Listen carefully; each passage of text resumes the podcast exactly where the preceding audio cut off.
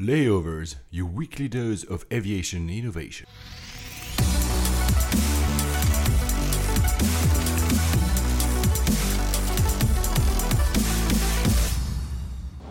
Hello, ladies and gentlemen. Welcome aboard from the flight deck. This is Paul Papadimitriou. Hello, everybody. This is Alex Hunter. We'll be your pilots for this show about the news, the startups, and the technologies defining the modern air travel experience.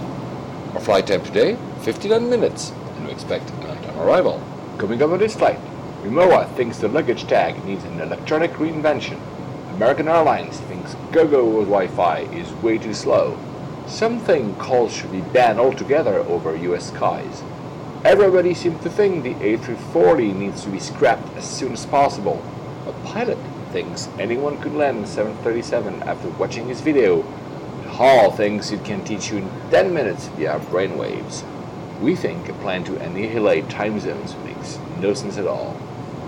As we reach our cruising altitude, I'm going to turn off the fasten seatbelt sign for you. Now, ladies and gentlemen, sit back, relax, and let's turn on those noise cancelling headphones. Flight 35 to Auckland. Oakland? Oakland, my neck of the woods.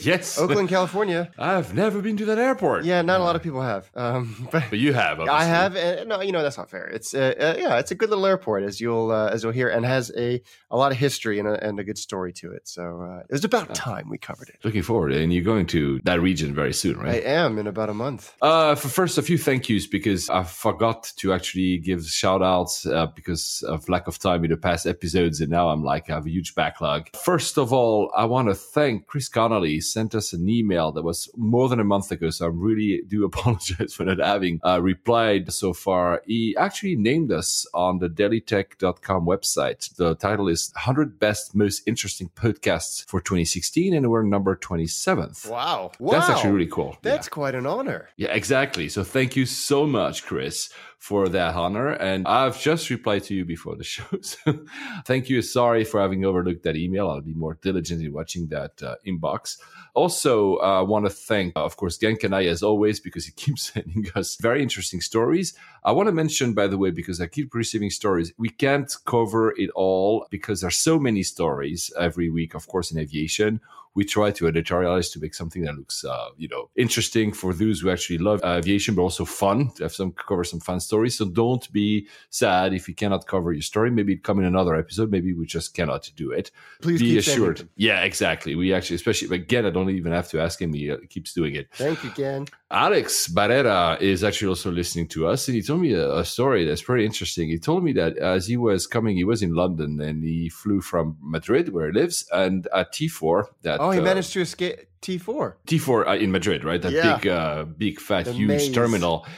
He was asked by security to remove his hoodie. You know, usually when you have a hoodie, which is not the one that you can zip in the front, just like it's a pullover, they don't ask you to remove it. Alex is said, a "No." pretty suspicious looking character, though. we, have to put that out there. That's unusual. I don't think I've ever had that happen to me. Yeah, they say if it's a hoodie, you have to remove it. I don't know. It's just Uh. like maybe he was he's just uh, the the security guy had a bad day, but I mean, you know, it's not. I don't know how do they judge people. It's almost like profiling. If you have a hoodie, you have to remove it. I don't know. Yeah, that's not cool. Anyway, Anton at Derluz on Twitter sent me lots of information about that OK Go video we've uh, been talking about in the last episode. You know, that zero gravity one. First of all, he says it's an Ilyushin 76. That was What? Yes, that was actually made up as looking as a normal plane. so they actually, way. yes.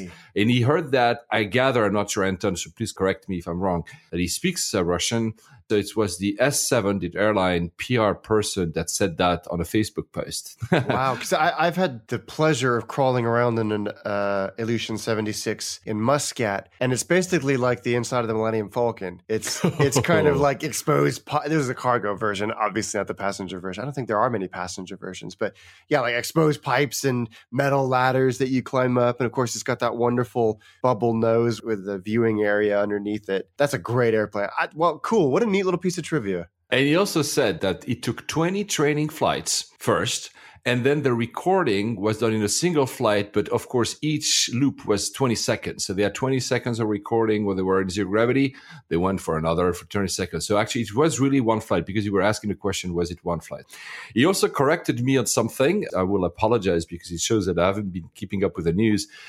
I remember I told you the trick of using the card from Aegean uh, for uh, getting fast track uh, status on Star Alliance it's still good, but it's not as good as it used to be. Uh, according to him, it must have been pressure from Lufthansa because Lufthansa was like, "Hey guys, it's too easy to get like a status in Star Alliance by going through a, a, lesser, I mean by that, a smaller airline." And apparently, it's now more difficult. So you can still do it. Uh, you still get faster gold status or any status for that matter.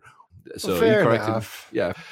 Uh, talking about OK Go, you found a very interesting thread. They were actually on Reddit, right? They were on Reddit and they did a they did an AMA, very timely AMA, and they actually added a little bit more information to the flight because they have not only did they do the AMA, but they did a they have a great FAQ on their website.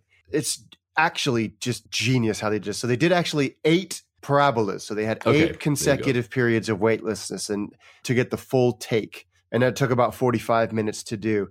The video wasn't 45 minutes long. So what Obviously they not. did was they sped up the, the bits where they weren't weightless.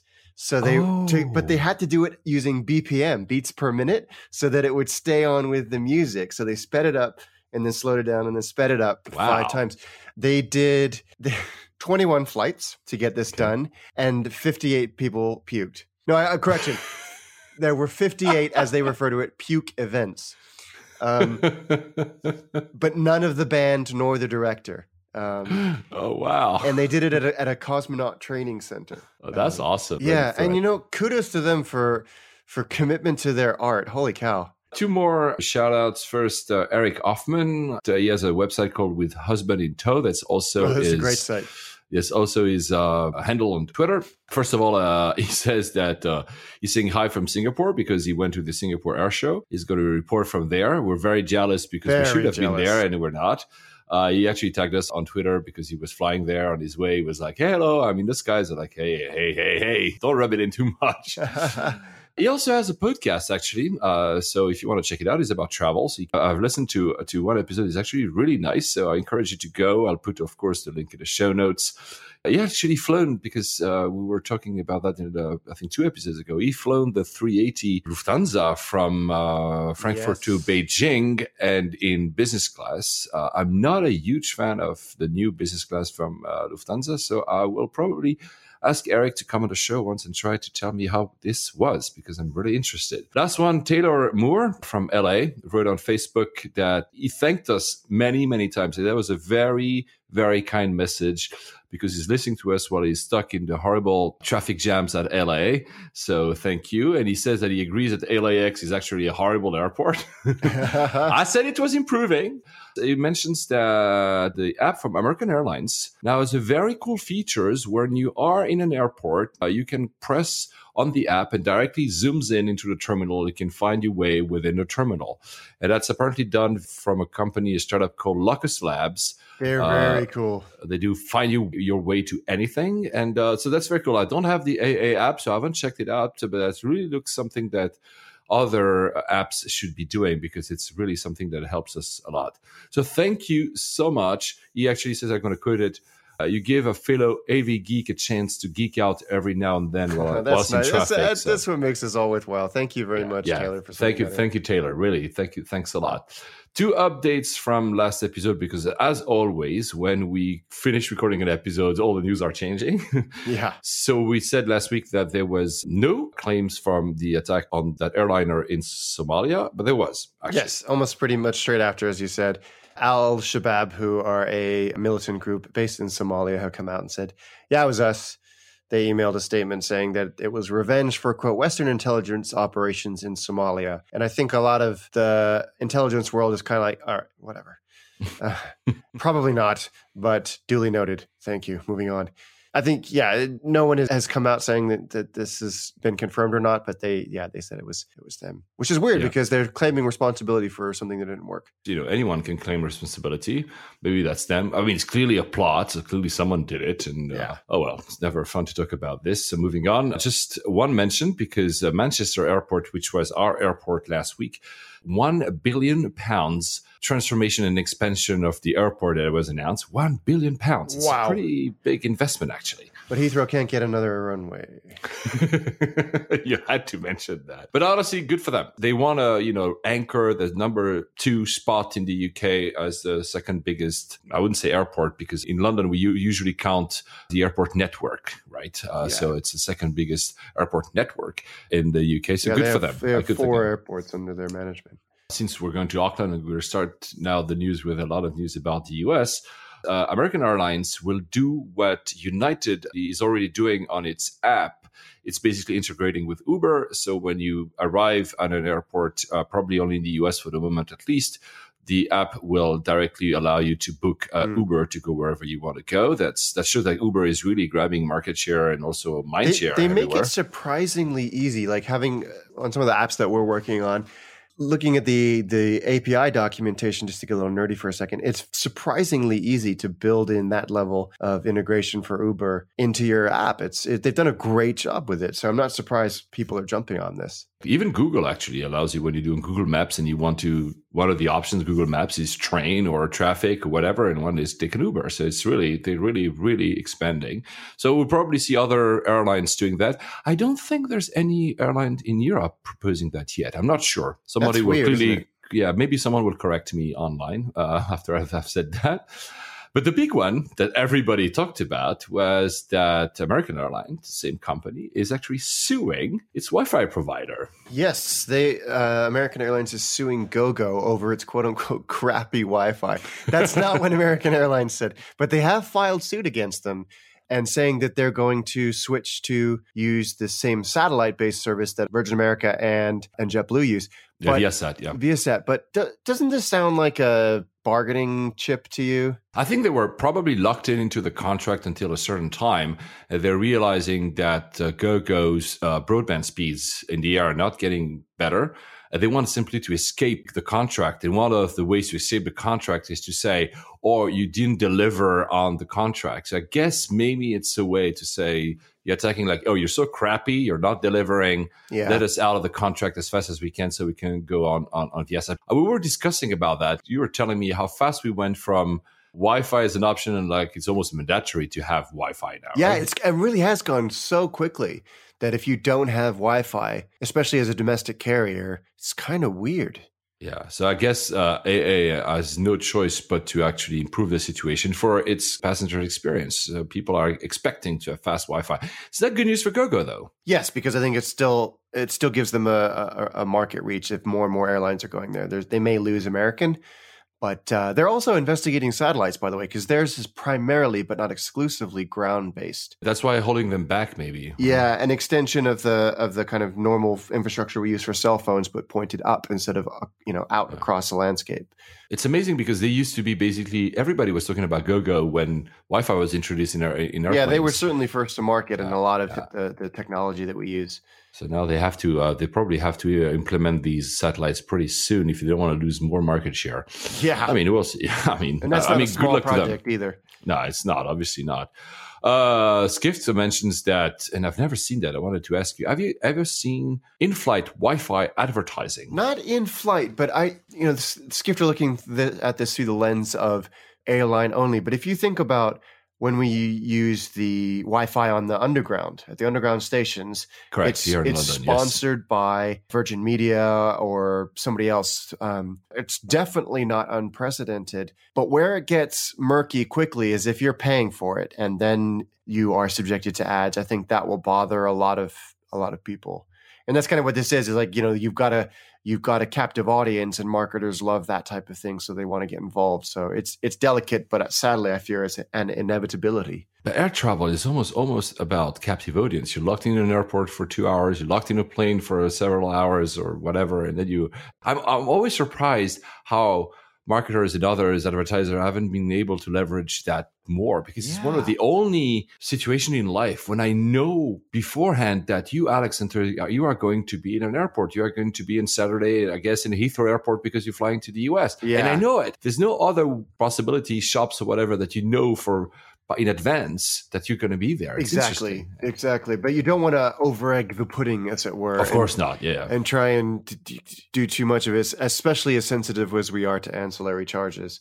Uh, still in the US, in the US, guys, apparently there is now a discussion to basically ban calls whilst you're flying. God, this would be great. have you have you ever really had people like shouting or being a disturbance? Once, and I've skyped with my like when when in-flight Wi-Fi was first coming out like I Skyped with my dad and I've Skyped with uh, you know my wife to go look I'm on an airplane on my Wi-Fi, but it was more like video of me and I'm typing and she's talking and I can hear as opposed to me talking because I didn't want to be that guy. Yeah. Um, but the cell coverage, like I don't know if you ever tried to make a cell phone using an in-flight cell network. I tried call. once. It cost me an arm and a leg. So and the delay again. is like you're talking to the International Space Station. It's not. Yeah, the lag. Yeah, absolutely. For instance, when I am in Emirates, uh, they allow both. So they have uh, Wi-Fi and they have uh, calls. But they keep saying, first of all, that you're not supposed to have your phone on, you know, full rings on silent mode, of course. But also they say that if you were to talk, you have to keep, you know, be mindful of your fellow passengers. I've never had a situation where someone was really rude and was shouting, but I guess that if someone is thinking about that as a regulation, it must be that a lot of complaints must have arrived on their desk. And yeah. probably airlines don't want to police that because if you are the, the, poor flight attendant and going to some obnoxious passenger that says, "Yeah, but I have it's my right, I, you know, it's my freedom That's, to talk on the phone," and yeah, and I guess they can always get around that from the uh, it's a federal offense to interfere with the requests of a, or the duties of a flight a flight crew. So, but yeah, yeah, but then then it's more you know then it's like more painful, and you have to. I mean, the flight attendants are not paid like royalty, so you want as well. I, I get I get it honestly. I've never. I mean, I've I've tried calls to see how it works, but I never actually had the need to make calls when I was flying, even long call. Yeah. Maybe some people do. I get it. Also, I mean, when was the last time you spoke on the phone? 2016. Who the hell speaks uh, on a phone? Ah. exactly.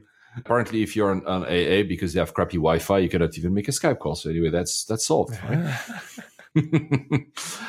so if you cannot make calls and if you have a crappy Wi-Fi, uh, the way to do is go Qantas. Uh, that's not in the US, although they fly there.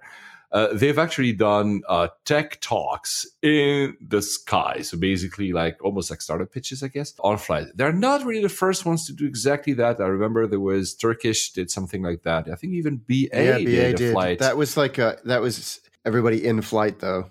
Yeah, on a flight exactly. from San Francisco so, uh, to London. So that was from Sydney to San Francisco. So of course it was, you know, to kind of promote uh, Australian innovation to the Silicon Valley, etc. But I mean, these are fun. The thing I find a bit sad is that usually these things are one thing, almost like marketing. Yeah, like, let's that's do, exactly uh, what it is. Yeah.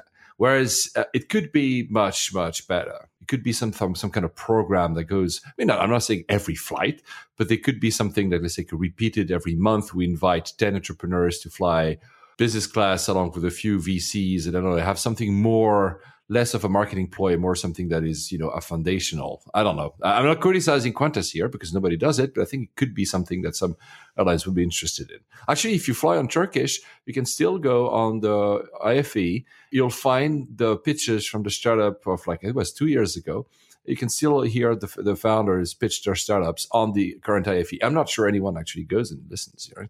Back to the US, the TSA. We love the TSA, right? Before we go to that one, I saw Max Gurevitz yesterday. So he, he, had a fund, so it was a VC. Uh, now he helps startups. Uh, also helps uh, an angel network, so people who invest in startups. who, for those who don't know and he was challenging us and i will i will invite him to uh, to this show once he, he was challenging us he was telling me Paul, it's actually a better experience to fly domestic in the US than it is fly to fly domestic in Europe. I think that you could make a case for that at the top level of the US domestic experience. So, um, looking at, I might have to take a flight from San Francisco to New York next month, and all the airlines across the board have really upped their game. But if you're in the average, I don't, I don't know about that. He says for him, he says that as soon as you pass the TSA, basically you're good. Whereas in Europe, you sometimes have immigration and you have, like you mentioned, Frankfurt, that we mentioned many times as well, where you have sometimes two security for no reason. And he says overall in the US, it's one hassle, which is TSA, and now you can get pre-checked and it's done. Uh, talking about pre-check, TSA wants to basically make sure that a lot of people are pre-checked. I have pre-check and I like it. Whether it was 80 bucks, and I don't think being based in the UK, if I get my money's worth, but I think if you fly regularly in the US, it's absolutely worth it because it, at the very kind of core of it, it gets you a dedicated security line where you don't have to take off your jacket, you don't have to take off your belt or your shoes, you don't have to take your liquids out of your bag or your laptops out of your bag, and you just kind of breeze through almost with like it's what it used to be like, which is yeah. kind of ironic. We're paying this 85 bucks or whatever it is a year to go back to what we we used to have. To to UX experience, yes. But um, I like it. Um, my worry is that if what did they want 25 million more people are doing it then it won't be as fast or awesome. So you know it's like fees. They'll certainly create like a vip level of pre-check or something and you have to pay some extra or like miles or whatever. If you have gold you can enter like a special line you pre-check gold or something. A lot of people will do that no, I'm sure, exactly. I mean, besides the fact that I'm, I'm, joking around, I think it's potentially something people were ready to pay for. But I think it's still good news that it's they're trying to make it simpler for people to clear security because, and at least in the US, it seems more consistent. I'll grant that to Max more consistent across the board because a single country than sometimes in Europe where some airports say, oh, you can bring liquid. Some others say don't. Some others say, oh, iPads and Kindles out. But some will say, no, you just leave them in the bag. And some say the shoes out. But some say, no, you have to keep your shoes. And then depending on the type of shoes and et cetera, et cetera. I mean, if you know how to travel, like you and me, we basically go to the common denominator and we know what we can and cannot do. But sometimes it would be nice to have like a common denominator yeah. in Europe in security. Yeah, absolutely. And it's, uh, there's no way that a service like this could be introduced in Europe because you have, as you say, so many different standards from airport to airport, let alone yeah. country to country. country. You're right. Uh, still in the US, I don't know what to think about that. The, uh, Good. I'm, a, I'm glad I wasn't the only one who had that reaction. So this is a plan by a committee in Congress to privatize the skies in the US. So basically running the skies, so the FAA and all the bodies that run the skies would be totally privatized yeah. from ATC, air traffic control, etc. I don't know what to think about this. Well, it's what we have here in the UK. True. The uh, ATC is entirely outsourced to NATS, and it works. So I think it's fine. I think we all we've we've said many many times before, and it was highlighted in one of our earliest conversations with a, with an air traffic controller that something has got to change.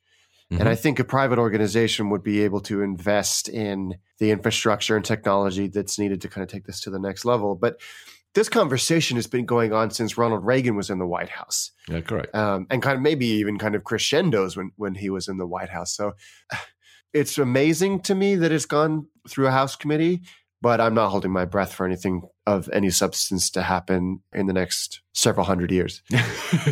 the one argument that is clear, like you just said about investing in infrastructure, is that the FAA is dependent on yearly budgets by Congress, meaning they have a hard time committing to long term contracts because they still don't know what's going to be their budget in three years. Whereas if you're a private company, you can commit to a 20 year contract with whoever provider you want to work with. So that would probably untie the hands of the FAA and other bodies. That would be good. That would be good. We'll see probably a lot of resistance, to be honest. Probably also unions will resist because that would also mean that suddenly all those contracts, all the people working there become contractors from private companies and not anymore uh, public servants. So, uh, in airports in the US is where they are. We mentioned apps a lot, and I mentioned one from AA that was told us uh, by uh, Taylor earlier on, but uh, this time, what is interesting here is that the Airports Council International North America, which is basically the, the trade association of all the airports in the US, has chosen a partner. It's an app. It's called AirGrub. Basically, it helps you locate food in airports before your flight. So yeah, you can also pre-order and pay for. Yes, which is good if you got a tight connection.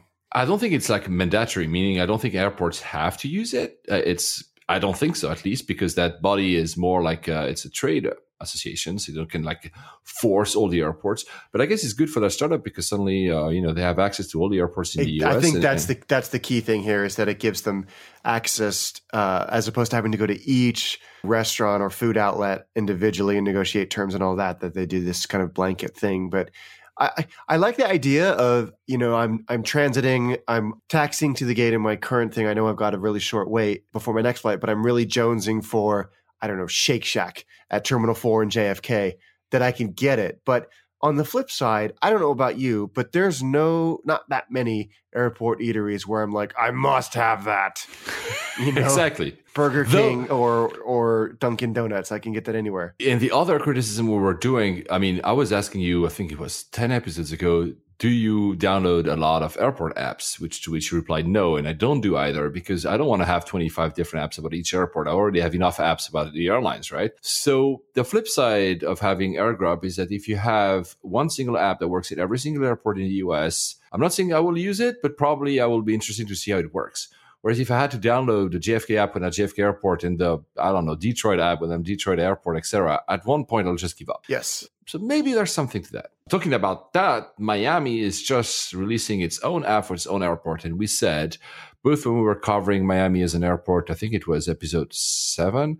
Oh, yeah, the 007, the James Bond episode. And uh, also later on, that they were the first in the US to have a fully beacon ready airport. And actually, they are releasing their app, which will exactly use these beacons. You'll be able to know of every single shop, every single restaurant, etc. So great idea. Will you download the app because of that? Uh, no. Yeah, see? Uh, but you know what? I, I am I, I am going to do it. I've got a lot of flights coming up uh, and a few in the U.S., a lot in the U.S. in the next two months. So I'm going to download it and I'm going to try it and I will report back. Okay, do that. Let's do that. To be also fair with Miami, I think the beacons are open for anyone to use, meaning other apps could, so AirGrub could actually use the platform of the beacon, existing cool. beacons, and others. So that's that I think is good for innovation. If, if airports do not restrict the infrastructure to one single provider, that's actually good. For instance, I don't know, so I'm not taking the stance here for uh, Frankfurt Airport has beacons that allows if you download the Frankfurt Airport app to do the wayfinding within the airport.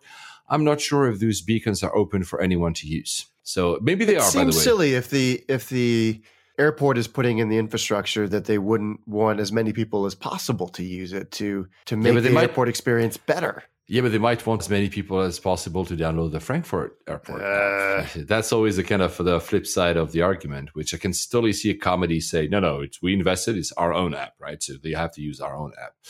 Anyway, the reason I wanted to mention this one is because of this big spat between the US and the ME3, so the three airlines in the Middle East. Uh, so they always like, oh, but you know, first class, but first class doesn't exist anymore, shouldn't be existing anymore. They only the very rich Gulf countries can afford first class. Yeah, well, United is adding a three cabin service from New York to the West Coast routes. I think is it Delta already has it. Amer- well, here's the crazy thing: as I was looking for uh, these flights from San Francisco to New York that I might be on ne- next month, everybody has upped their game substantially. They all so American, Delta, United, and JetBlue all have lie flat seats on their trunk route. So L- LA and San Francisco to New York. Uh, and they all look really, really good. good. Yeah, yeah, exactly.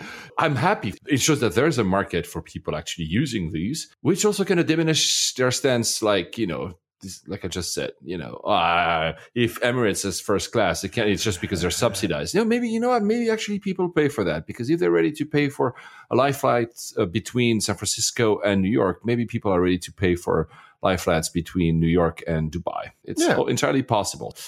I'm not sure if you'll be able to use that app doing these trunk routes in premium, but have you seen uh, this uh, new app? I guess it's new called OneGo that allows you to pay a one fee and get as many flights as you want. This sounds like deja vu. I have a feeling that one of our, one of our first episodes, we talked about a service that offered this. Yes, me too, but it was not called the same one. And yeah, and so I'm wondering what the hell happened to that other one.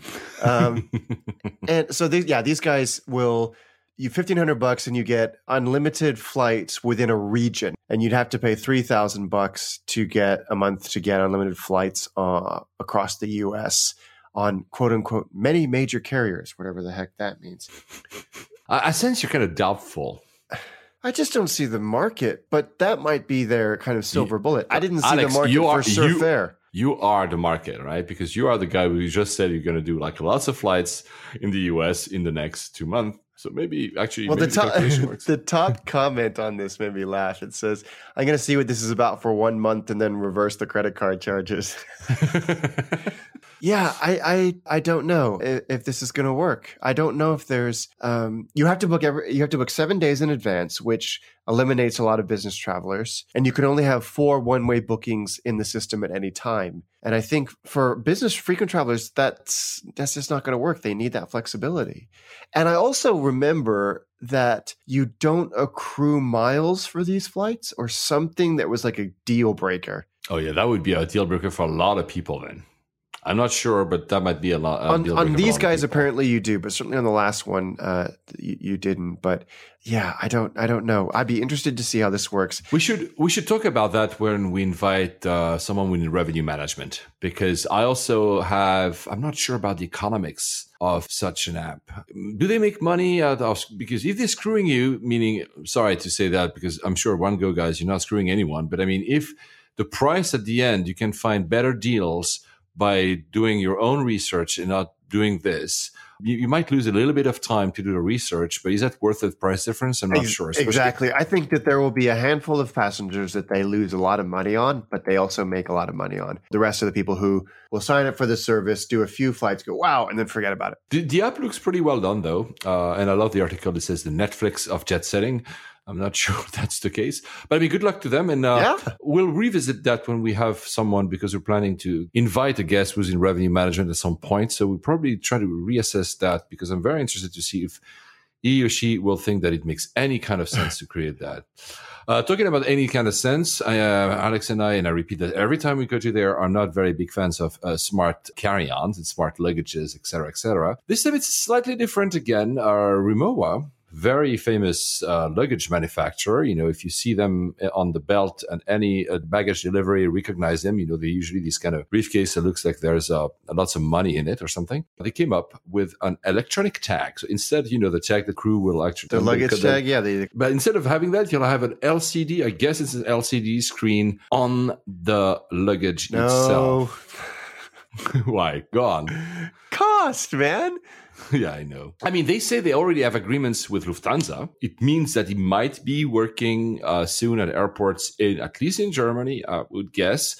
There's also something I don't understand. So, does that mean that that LCD screen is always on? Because you know, once you actually put the luggage and check in, it has to go through all these carousels, and there's like 3D scanning techniques to get your luggage in the right Don't get me uh, wrong. I think this is really cool from a design and ergonomic perspective. It looks beautiful. It's very cool. I just, why are we so obsessed with overcomplicating already simple procedures? I think the introduction of RFID tags into into bag tags was revolutionary and helped a Yes. lot. Yes. Um, and I think if you ask a, a bag handler to the person who manages Terminal Five at Heathrow, they would say this is that's huge. But I don't understand the problem it solves. I, I'm not sure either. I mean, again, this is a very large company. So, like a lot of the other stuff that comes off uh, Kickstarter, this one is an actual product launched, already existing product by a very large company. Yeah, that's so, that's interesting, and and their their Lufthansa, like you say, is official launch partner. so maybe there's something. I don't think it will because it still requires a lot of. I, I don't know. It might not see the light in any other countries and or airports outside of Germany. I mean, I hope for them, but I Yeah. it's required. No. I mean, as as as my wife reminds me every single day, just because I think it's a bad idea doesn't mean that it is. So who who knows what's going to happen with this? I, she's I- smart. she's really smart. She is. She's way smarter than I am. I'm excited to be proven wrong on this one. At least this one that doesn't have all the stupid batteries and wires, exposed wires and other stuff. So, yeah, but this uh, has a battery, and yeah, exactly. I was thinking about that. If the LCD screen has to stay on, or does it automatically recognize it's inside a container? It can actually turn off, but it still has a or battery. it does, or maybe someone has to press the button to see it. But then that means that maybe the carousel. I don't know. Anyway, this I'm really good luck to to, them. hear more. I'm still interested to see one, or I hope to see one since I often transit via Germany so, and uh, fly Lufthansa. So I hope to see one one of these days and to report on how it is. And if any one of you is planning to buy one and will travel with, please Let let us us, know, know, how yeah. it is because we're really interested. So uh, we had a comment uh, of our friend that is going to the Singapore Air Show. We're really we should have been there. I know. right? I keep saying that. we're very we're not always very good at keeping track of all these shows and that we should be uh, going to. Also because we have you know we work, we have other stuff to do than recording podcasts and geeking out in airplanes. But we should actually you know make our way to. And this one is one actually not to miss. So of course it's very Asia centric. I'll start with something that, you know, our biggest entertainer in the airline industry, our dear friend Al Baker of Qatar Airways. He already made comments, of course, kind of criticizing Singapore Airlines on their own turf. He says pretty bluntly that Qatar will never allow the gap between them and Singapore to close. So he thinks it's they're much better than Singapore. And there's no way Singapore will ever get to them. This that dude.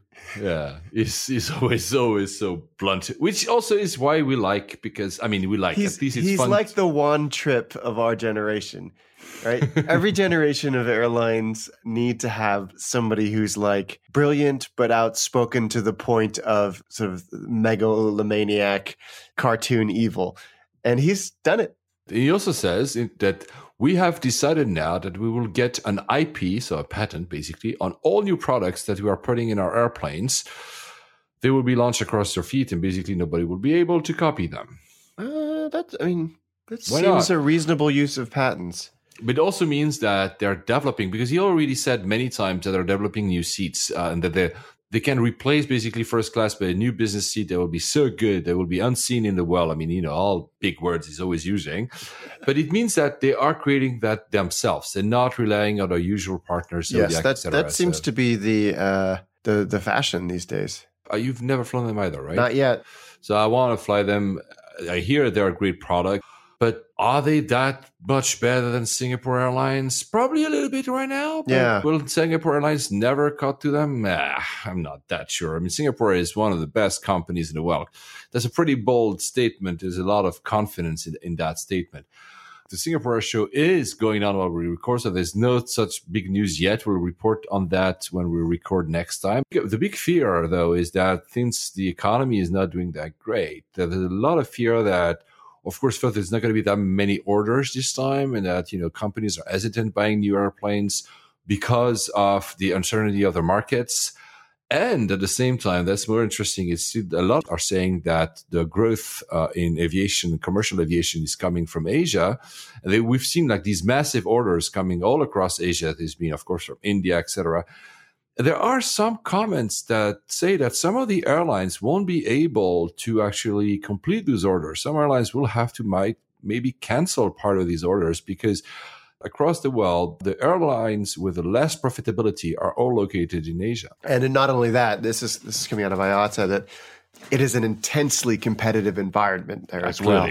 I mean, you think about the number of airlines that have started up in that region in the last five years. It's it's incredible, and times are good in Asia. Fuel cost is low, but is it sustainable? And will, like you say, will they be able to fulfill those orders when the bill comes? This will be a, an interesting time to see what they kind of close this article by saying that one area that seems to be reasonably insulated from that, despite a general downturn in their economy, is China. That there's Yes. still enough of a market and a, Of the and growth market, growth too, market yeah. to to to really uh, fulfill these these orders. A few news about Asia. First, uh, ANA is going to have a first class in its A380. So that's a goal for Ah, you, that's Alex. interesting. yeah, absolutely. so, uh, because there were a lot of comments, will they go for a high density aircraft or not? They actually are going in three class. So that'll be interesting. They also show that probably these A380 will be used for premium routes. So they probably maybe even come to London. We'll see what, ha- what happens there. Uh, though, again, my flight from London to uh, uh, Haneda was not that full. So I'm not, I'm not sure. yeah, that might not sense. justify a 380. Just A lot of people say could they could actually simply go to Hawaii because Hawaii is Ah, a very yeah, very market. popular destination to for Japanese, especially for people that are getting married for the either the marriage or the honeymoon. So maybe that that, would- that will make sense. Then. Um, Pal- Philippines Airlines. I mentioned it because I used to live in the Philippines. I have a little bit of a soft spot for them because they're not a great airline, but I really hope that they will improve. And they are. They've just actually acquired uh, A350s. So Yes, good for them. exciting. Thank you. I hope that uh, because that might actually make me fly them, try them once uh, again. uh, Thai Airways is actually finding its A340. I mean, the A340 is suddenly going out of fashion at the fastest speed I've ever seen. Yeah, I've never You know. been a huge fan of that airplane. No, no, I mean you don't like the lanky type of you know design of the aircraft. I like how quiet it is, but that's about it. but you know it was quite popular. Not of course seven four seven popular or whatever, but it was many airlines had them. But now they're all basically trying to ditch them as fast as they can. So Thai is basically grounding these airlines because it just costs too much in fuel. Yeah, they've ne- they never really lived up to the promise of their uh, their performance specs, if you will. The other that is doing that, that drives us back to uh, to Europe. Lufthansa wants to retire its A340s as quickly as they can. And they have a lot, them. don't they? Yeah, they have a lot, replacing them with A350s. Ah, Basically, the A350 and might be an aircraft. uh, 747s. Gosh darn it! uh, one day, one day. well, you know what? They are four engine planes. I think that's the thing, right? The four engine planes are really out of fashion these days. I don't know what to do, man. I don't know. I mean, uh, Genkan I just sent me actually a few minutes ago. that He was in um, China Air and he, he took a picture of the, you know, in-flight magazine. They have 7478s. That's good. So we should fly them as well. Yeah, I've never flown on them. I'd like to. Uh, so Lufthansa, we mentioned it was at least, wow, 15 episodes ago. We're talking about how Lufthansa was trying to basically move most of its operation towards Eurowings. So basically move into a more low cost structure, most of its operation and keep the premium routes. Yes. Munich, ma- mainly basically flights that leave, long haul that leave from Munich and Frankfurt, and some from Düsseldorf, as Lufthansa. That created all the freaking uh, strikes we've been having in the past two years, Yeah. and having a hard time delivering on a strategy that hurts their profitability. Do you think they will be ever able to do so? I think they will be, but I'm actually actually worried about the future of Lufthansa. They're really struggling, and they're really in a in a tight spot because they're getting squeezed, as we've mentioned in other uh, episodes, from from all angles. And this was sort of supposed to be a massive strategic realignment, and it, it's not working. And then they've got battles with the unions, as they always do. Seems to be in perpetuity. I, I'm worried about them. Just by looking at a fuel bill, that's interesting. There's a comparison. I'll put the link in the show notes of the average fuel bill for for airlines, and Lufthansa has the highest fuel bill of them all because I believe it. yeah, Singapore is actually one of the ones that has the cheapest ones. Uh, there was this very strange story about that very strange aircraft coming out of nowhere, seemingly in Zimbabwe. So the headline is Dead Body and Millions of South African Rand, the, the currency that they use in South Africa, found on plane. This whole thing, as you said, sounds like the, the plot of a Die Hard movie. It's an unmarked, I can't, is it a DC 10? Apparently, at, in Harare, in Zimbabwe, the airport staff saw blood dripping from this airplane. It was going from Germany to South Africa, and they found de- a dead body and millions of South African rand.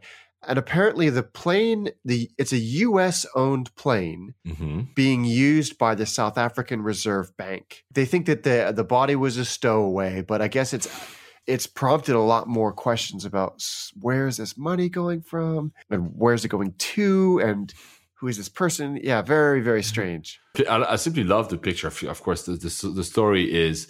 I mean, you, you never want to hear about a dead body unless it's a, a Singapore from Newark to Singapore. No, I'm kidding. Uh, but the plane itself, it's really something you'd see in a movie, like totally unmarked, totally white. I would see that in, in an airport. I would think either a training aircraft that they use, you know, for fire drills, or it's something fishing going on with it. So no, it's a, it's a, a it's an MD-11. A little digging, I found this. It's an MD-11 from Western Global Airlines, which is a, a charter company used based in America, and they look brand new because all of their planes have been delivered in the last year. They still build MD-11s. No, I mean these are these are 25 year old airplanes, but, but they've Oh. received them all in the last uh, in the last year. So they they seemingly are a relatively new outfit, but with not much of a of a presence. But it's been impounded in Zimbabwe. Yep. If nobody wants it, we could actually take it take over and actually put a big layover painting on it. That's an inevitability. it. I would prefer a 747 though. In that case, it was sadly somebody died within the plane.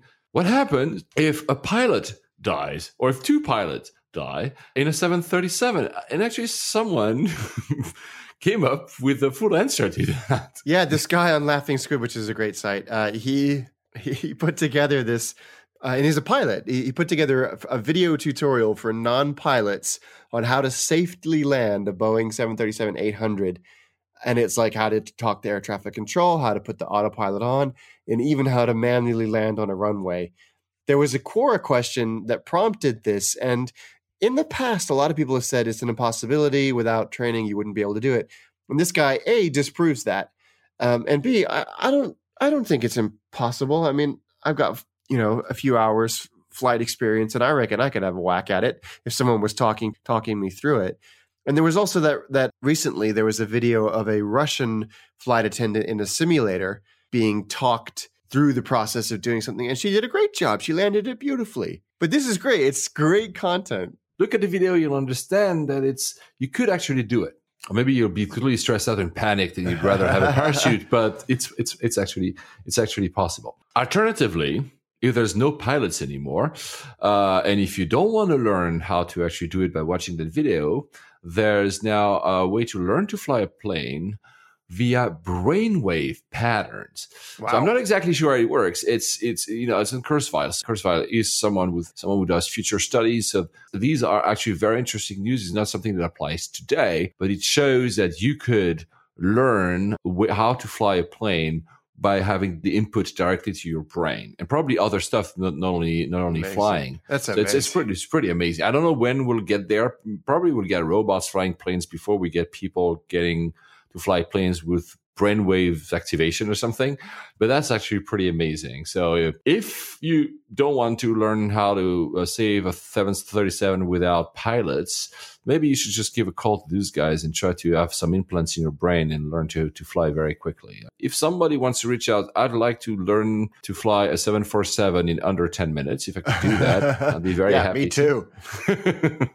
um, now, something that created a little bit of fuss on my on my wall on Facebook. There is a plan to destroy time zones.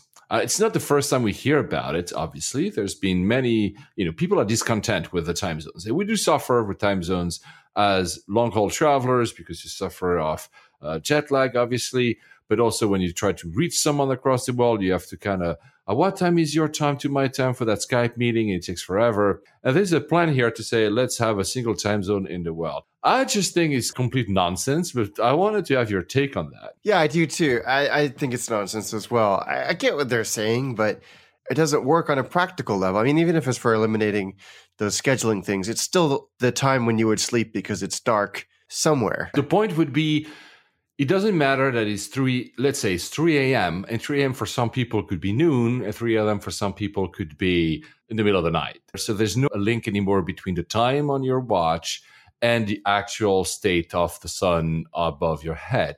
First, it'll be a huge fight. Who gets the noon? So who gets the 12 equals noon, right? That plan calls for us in the UK. So we'd be very happy. We won't have to change our habits. But I mean, people have, have gone to war for less than that. So this, first of all, that's and then there's an international day change. How do you do that with yeah. no time zone difference? I it's, just don't. it's an it's an interesting academic exercise, and that's it. But it's it's funny how when I mentioned that on on, on Facebook how many people react to that? Because they're like it's really something that bothers people. And one of the things that bothers them the most is obviously the jet lag. Uh, do you suffer from jet lag? Depends on the direction i'm going to. Eastwards is always worse normally. I never i i'm certainly not immune to it. People ask me paul how do you deal with jet lag? One of the ways that is proven to be quite effective is besides not drinking alcohol not overeating whatever it's to time your last meal between eight and 12 hours before the time when you're supposed to have your breakfast as destination. That kind of forces your body to go into a more sleepy mode. So that's why you're not supposed to eat in the plane, uh, especially on long haul. That yes. kind of works. Some people take melatonin, which is uh, yeah, that's worked for me in the past when I get there. But I think I agree. The food and sunlight, I think, are yeah. the critical weapons in the in fighting jet lag. The new solution it was on the on the Economist was a way to play with sunlight. So instead of, of course, you cannot control the sun. I mean, not yet. Maybe the Iron Man will be able to one day. But what they say is that if you have very bright flashing lights, an algorithm that flashes to your face, it can reduce the time to adapt to a time zone by a very big multiple. So usually we say it's depends on people. It says one time zone equals one day, or sometimes it's three time zones one day, but it's really a long period to Yeah. adapt back. With this method, you'd be able to basically beat jet lag in under hours, basically, and not days. I don't know if it's gonna ever gonna work. I mean, I, I, I'd be happy to try it, to be honest. Yeah, anything, frankly. and yeah, especially because as we're getting older, it's getting actually harder. This is true. Try doing it with kids. they are the reason then your your sleep pattern is all fucked up, right? Yes. Because you know how to be jet lagged. They don't understand. They just No. want to wake up. Right? I'm awake and I want to eat. I don't care what time it is. So uh, two aircraft, one aircraft, the one that we actually waiting for, uh, it's the C series, but apparently it's not doing that well at Bombardier, right? No, in fact, it's kind of proven to be too late that they finally got it off the ground, literally and figuratively. Uh, they Bombardier are cutting seven thousand jobs in the next uh, two years, Wow. uh, which is terrible. Air Canada, in, a sh- shred of good news, have have signed a letter of intent to purchase about forty five of the C series. But you got to wonder because they didn't get a single order for this airplane in 2015, not one. Um, Yeah. And so you have to wonder what the incentives for Air Canada were here. I mean, if they got a sweet deal, if it was came from the Canadian government, because obviously Bombardier is a, is a Canadian uh, company. So uh, it's difficult times. You have to you have to wonder if they're going to make it. We'll probably see the C series uh, because it's now it's been green lighted. But yeah, I, I I hope they survive because it's nice. Again, we say that in every episode to have more competition is always nice, but also because it, it looks like a pretty cool airplane.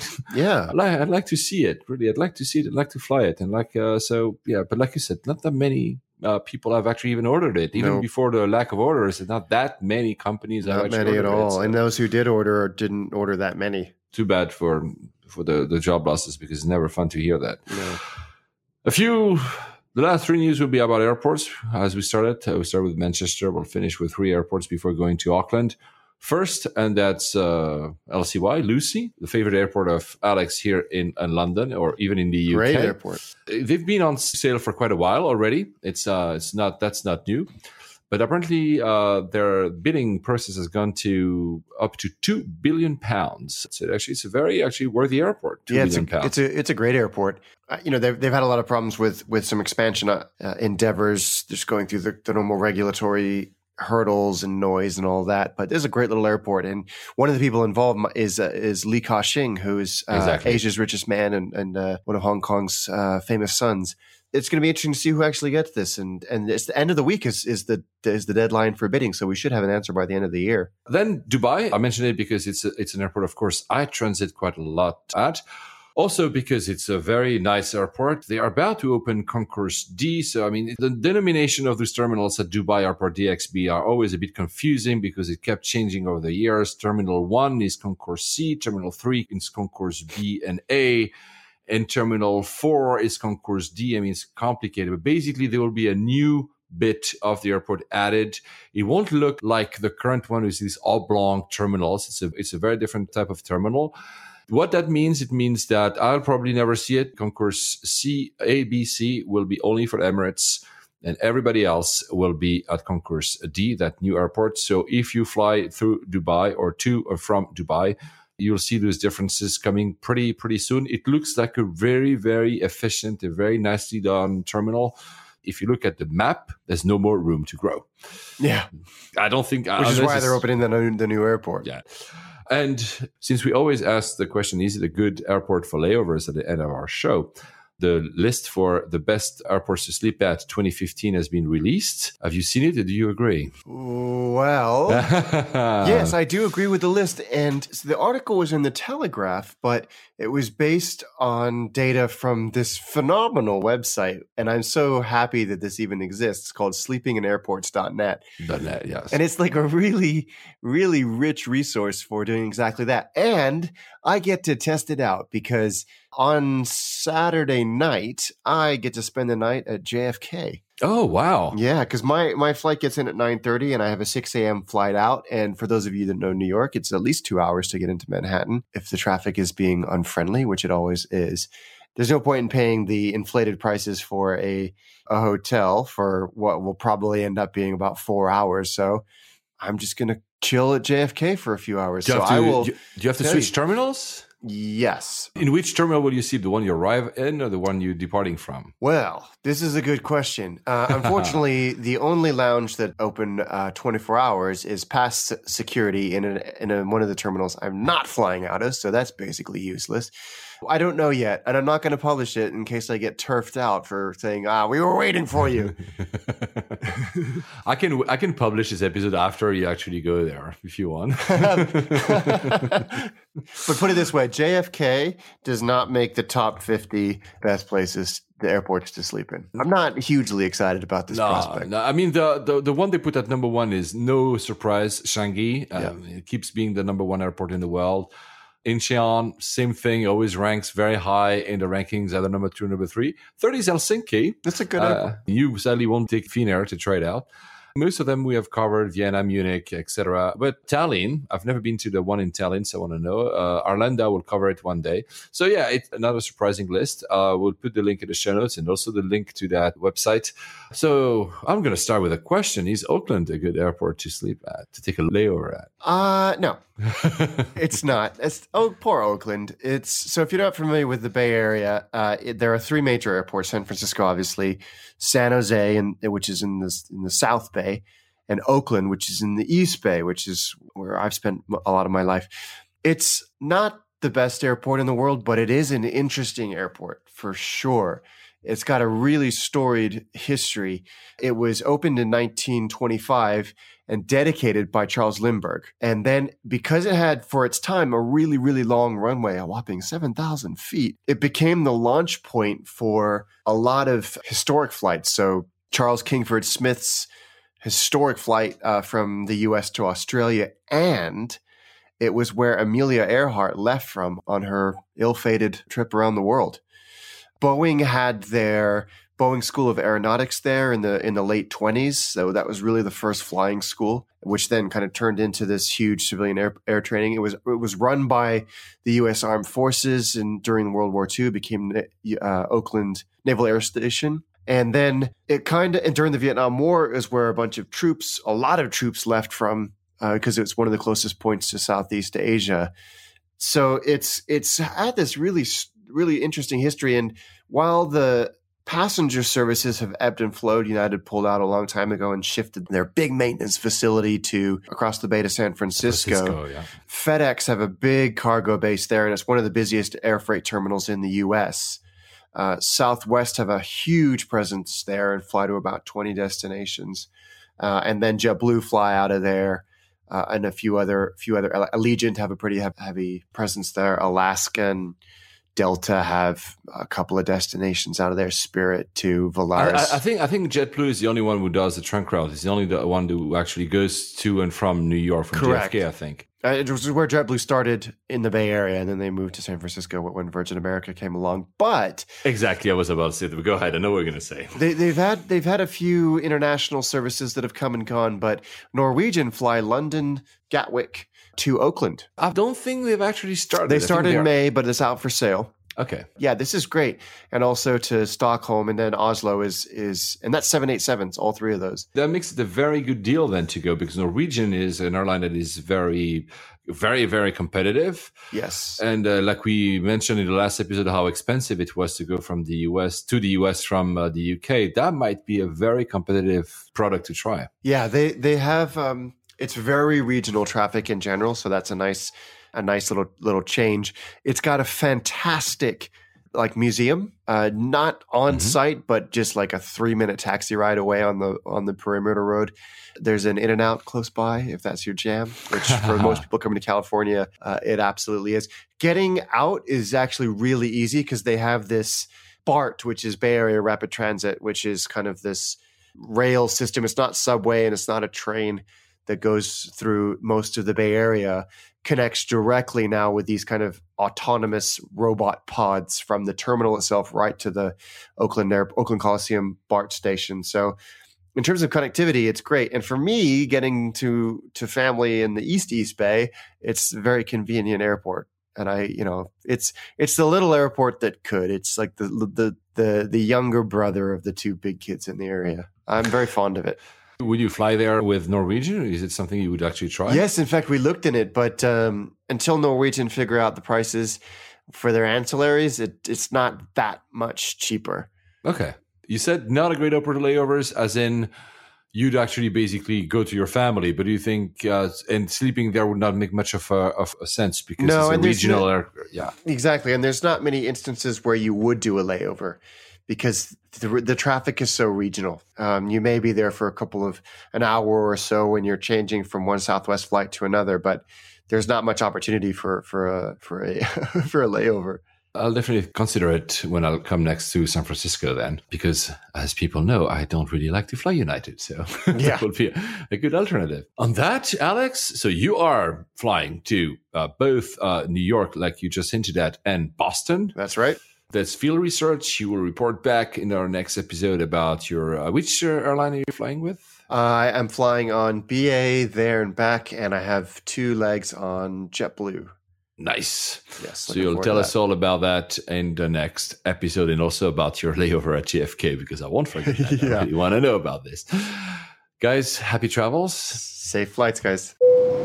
On behalf of Layovers and the entire crew, we would like to thank you for joining us on this podcast today. And we're looking forward to seeing you on board again next week. Flight attendants, please prepare for landing.